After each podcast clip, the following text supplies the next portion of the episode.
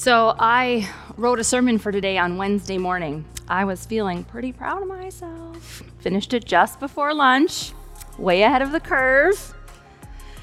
And then, you know, things happened. I sat staring at my computer for the last few days to think about what I should say today. The reality is, this text did not change. The day we celebrate in the church also did not change. It is still the baptism of our Lord Sunday. And as much as we'd like to pretend differently, the world did not change either. White Christian nationalism took center stage on Wednesday, but it didn't suddenly come out of nowhere. And yet, I don't want to jump right into the gospel just yet this morning. I have just a thing to say first.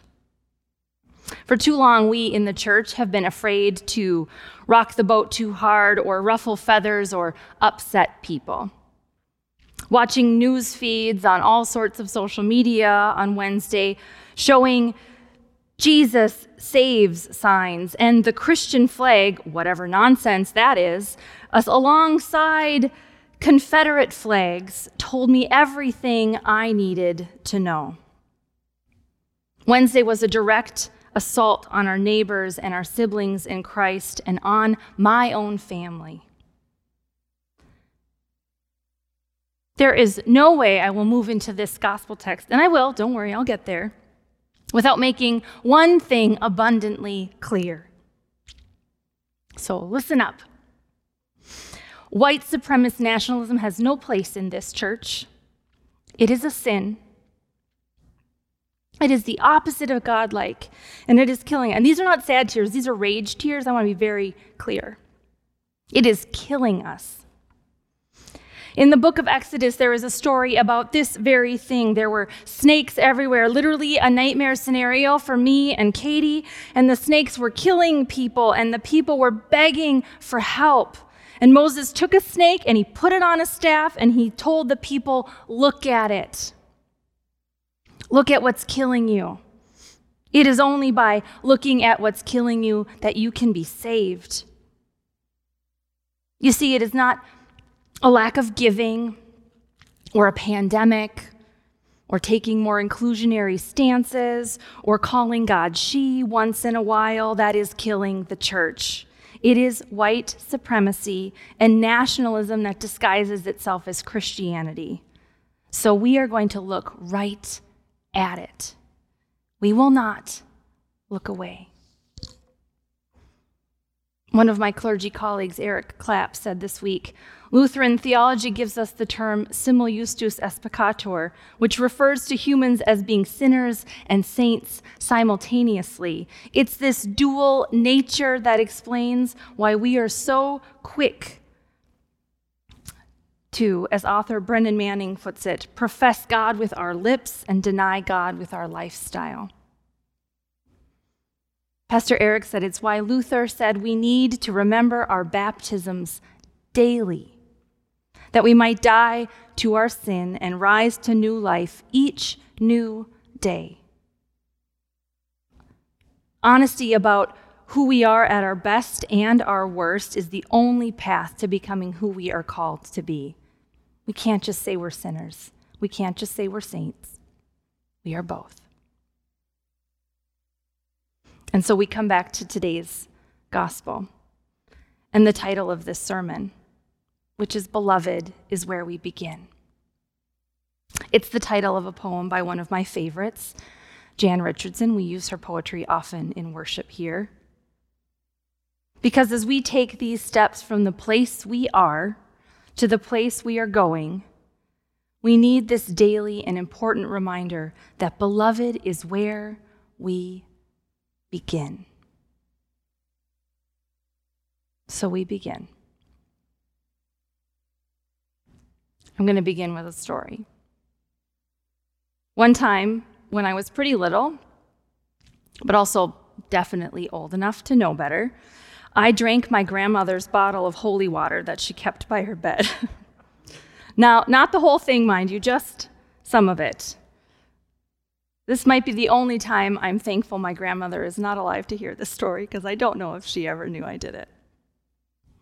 We were there for a holiday meal, as was our tradition, and after dinner, the adults were talking at the table, and my siblings and I were playing a rousing game of hide and seek. I hid in my grandmother's room next to her bed, just within reach of her bedside table.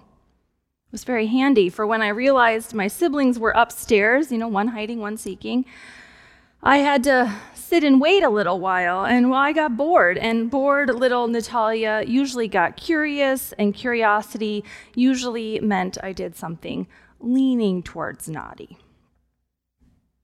I remember exactly what that bottle looked like and felt like.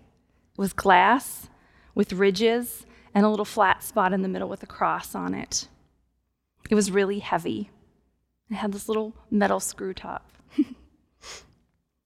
My family was Catholic growing up, devoutly so was my grandmother, and I knew she prayed her rosary and made the sign of the cross with her holy water every day. She got it right from the baptismal font at that big and gorgeous Catholic church in New Munich, Minnesota. Holy water. So I drank it right up. Now, thinking about all the fingers and babies that had been in that font before my grandmother captured some water makes me kind of shudder a little bit at this point, but I just took a big old sip and I waited. I was sure that one of two things was bound to happen. Either I would get in trouble somehow, like God would know what I did, and I would he would either divine it to my very holy grandmother, or I would burst into flames, or something only a child's imagination could dream up. Or I was very sure I'd start glowing from within, maybe around my head, like the pictures of Mary that were all over my grandmother's house. And I would suddenly be able to speak to animals because the reach of Disney is wide and deep, after all. I was very sure of that part. So I waited and I waited and I waited, and nothing happened. I was exactly the same. Oh, that was not the plan at all. So I drank just a little more, just to make sure it wasn't a quantity issue. Still nothing. Holy water. How disappointing. It was just water. I had always thought the water of the font was so special. As a young Catholic kid, we made the sign of the cross with that water every time we walked in and out of the church. I kind of loved it. Though I will say, as a lefty, my grandmother made sure that I did the cross backwards. She made sure to tell me that I always did it the wrong way because I did it with the wrong hand. That's another story for another day.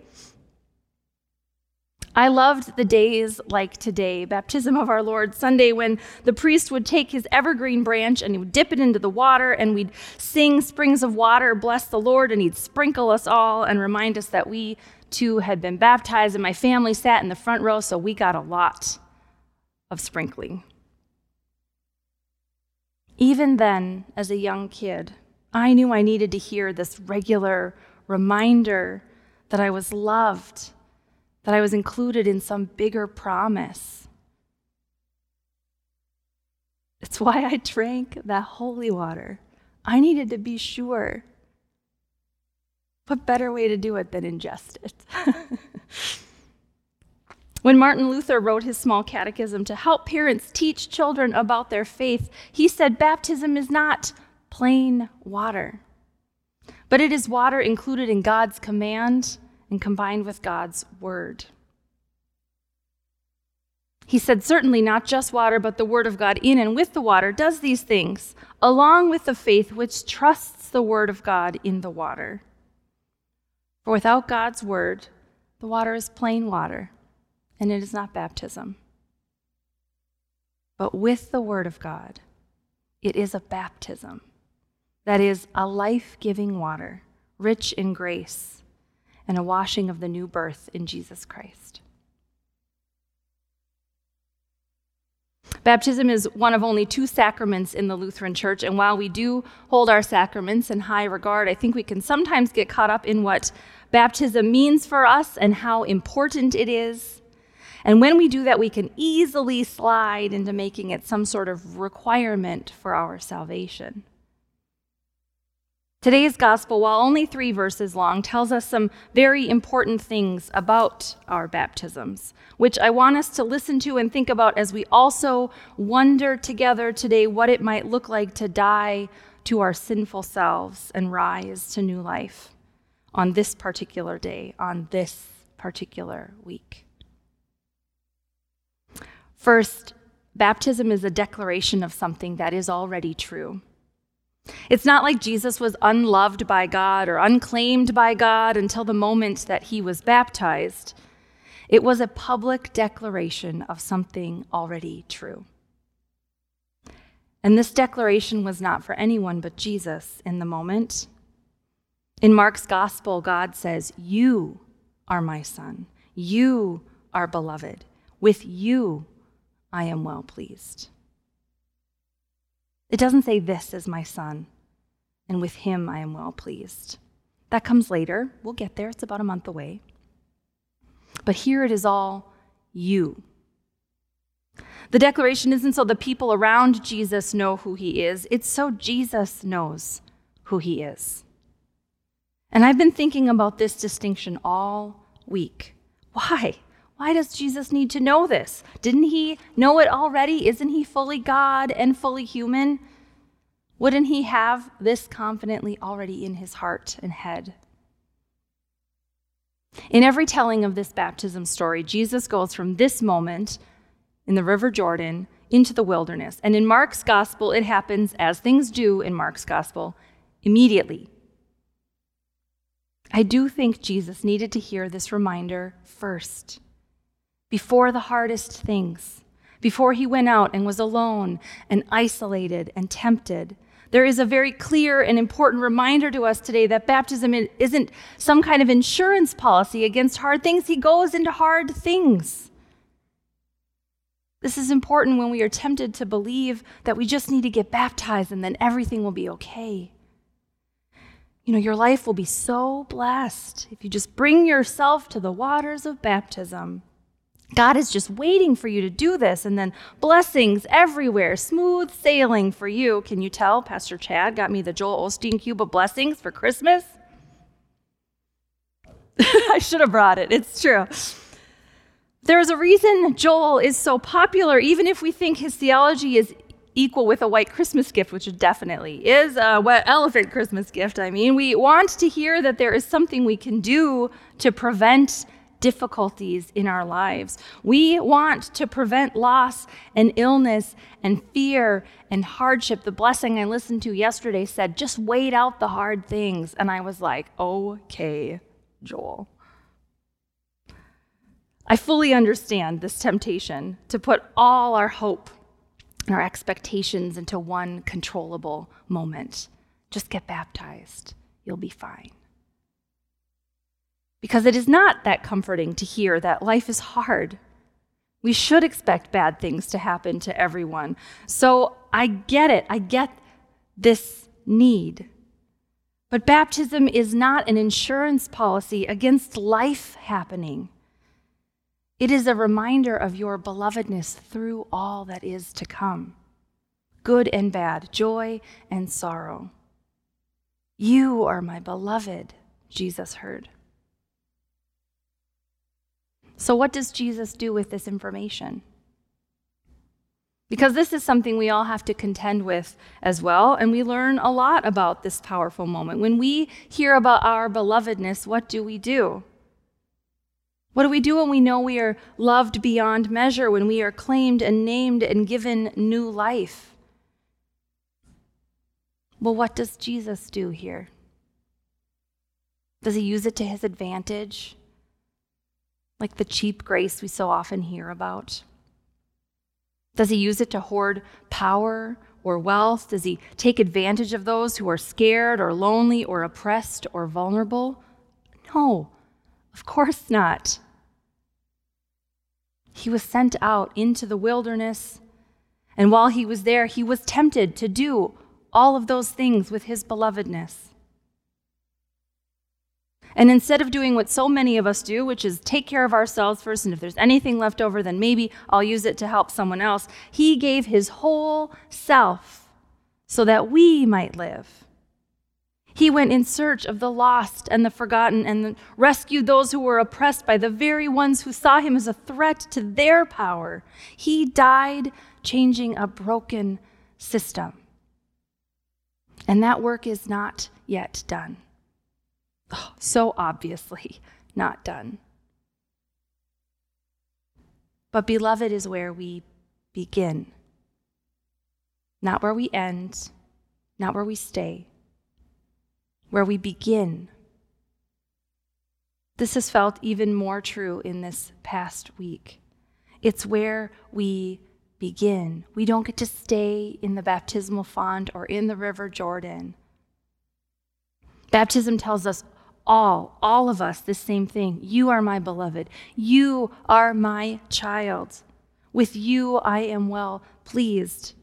And I don't know about you, but I needed to hear that today after this week. And more importantly, I need to be reminded that this is true before I was baptized, and it's true today, and it's true tomorrow, and it will remain true for the rest of my life. But it is where we begin because there is work to do. Now, I mentioned the title of the sermon comes from a Jan Richardson poem of the same name, and her poem carries in it a reminder that we are in every day, in every moment, in every hard thing, beloved. She says this I cannot promise this will free you from danger, or from fear, from hunger or thirst, from the scorching of sun or the fall of night. But I can tell you that on this path there will be help. I can tell you on this way there will be rest. She ends her poem by reminding us of our names, whispered in this moment Beloved. What Mark's gospel tells us today is that Jesus' baptism wasn't magic, and ours is not either. No matter if we got a cross on our head or we drank a bottle of holy water. It doesn't tell us anything that we don't already know, but it does matter. It matters to hear this promise spoken out loud. It matters for us to remember it regularly, to let that promise of what it means to be beloved sink deep into our bones. So, we are going to take some time to do this. We're going to have a short moment of silence, and we are going to confess the ways which we have sinned and fallen short. We have already said our public confession.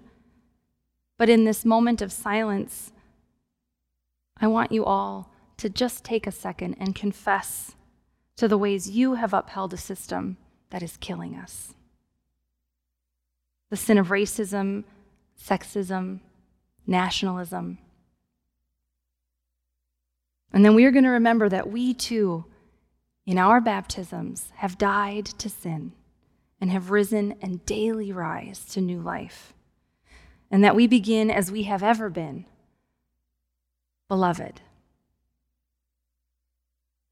To do this last part after the moment of silence, I have a blessing for all of us written by local pastor and colleague of mine, Meta Herrick Carlson. It's called A Blessing for the Baptized. I'm going to read it. We'll have a moment of silence.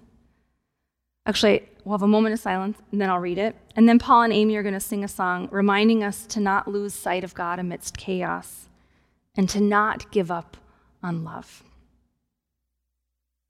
During that song, I want you all to take that water that you gathered, wherever it is in your house, on the floor, on the walls, who knows, and mark it with a cross. Use it and mark a cross on your forehead and say, I am a beloved child of God. If you are with other people in your household and you want to mark each other, I encourage you to do that.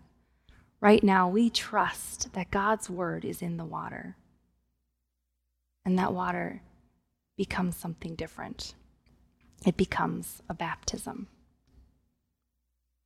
You say, You are a beloved child of God. We say this because it's true and we need to hear it, and we need to be reminded that it is where we begin. And maybe you need to hear it now more than ever, or maybe you can take some time and hold on to it when you will surely need to hear it later. But no matter what, it is true. It has always been true. Beloved is where we begin. So we begin.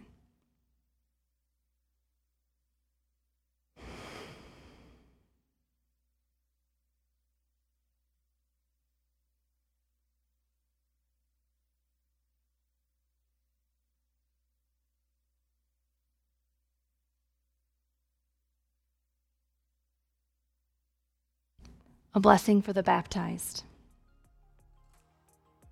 This is a blessing that remembers your baptism and tells the story even if your memory cannot. It watched your community gather around you. It heard the water poured and felt the love expand. This blessing will travel every distance with assurance that baptism's promise does not wear thin over time. The gift is hardy and sure. You could not break it if you tried. Life has a firm grip on you, beloved one. It is more than enough. And so are you. Amen.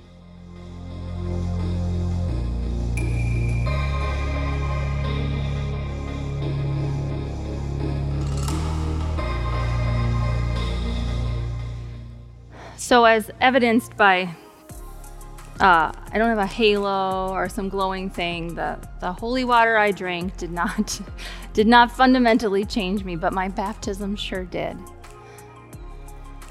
And so we go into this world that does feel like chaos and does feel sometimes like it's really hard to find where God is in the midst of what is happening. And yet, beloved is where we begin. And today, like every day, we do not give up on love. So, do we take our belovedness out with us into the world to love and serve the Lord? Thanks be to God.